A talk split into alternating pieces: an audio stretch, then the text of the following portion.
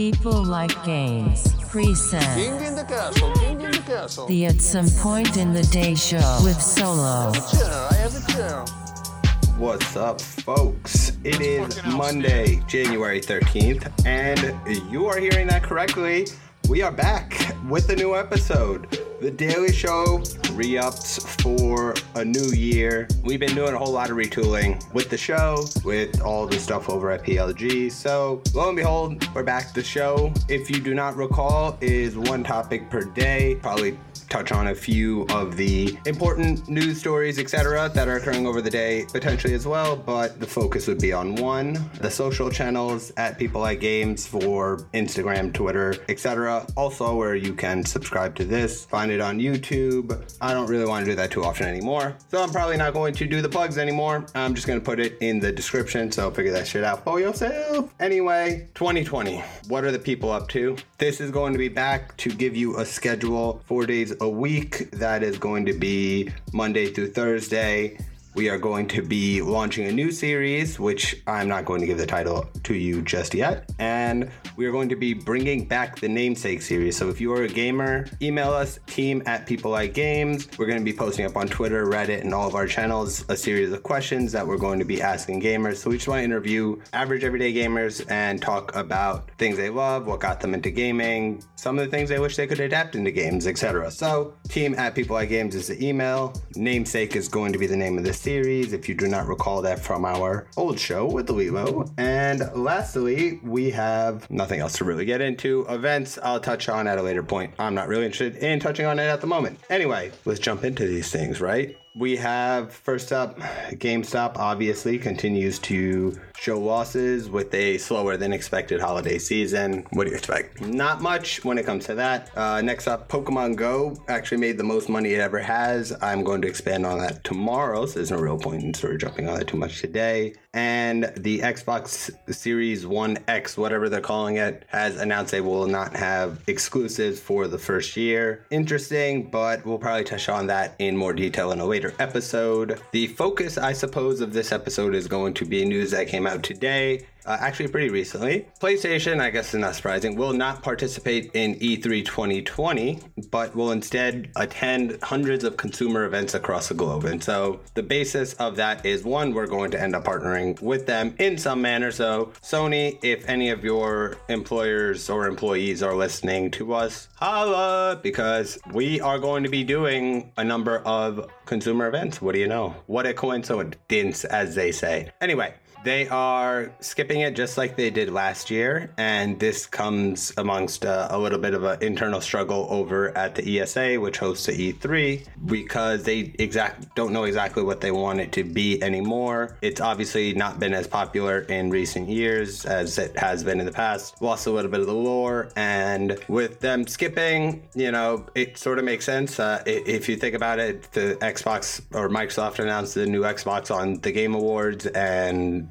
PlayStation just sort of dropped their shit as they pleased. And so I don't remember the last thing something major like that was unveiled at E3. I guess it was a couple of years back, 2013, which was a reveal of the PS4 which obviously was the last generation console, but the market has transformed a lot, and singular events aren't necessarily the make or break. I think the ability to create a continual relationship with your market is the key, and I think in contrast to a big show out, they're going to take the same money they would have there and spread it across and say, hey, if we can reach a bunch of consumers on a grassroots, uh, on the ground, you know, manner or in a grassroots ground manner, then they're better off uh, in terms of trying to convert that into sales than it is E3, which is industry specific. And basically, that means everyone who's there is probably like getting the game for free anyway, and everyone else is a fan who pays a lot and then leaves. And so the experience is slightly detached, the lines, etc. So uh, it is a it's a smart idea. It it's, goes along with the way Sony has been playing the release of the PS5, which is sort of dropping details steadily and sort of like on the fly doing these little surprises surprises. So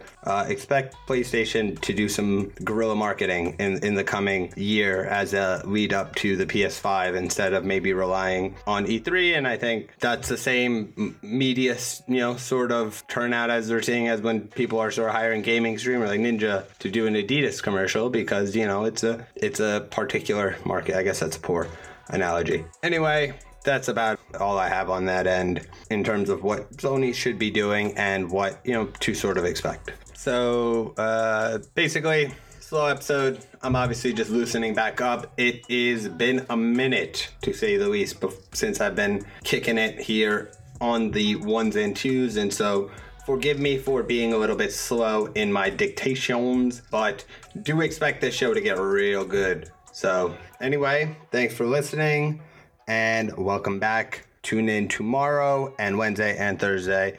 And it's 2020. The people are arriving. Peace.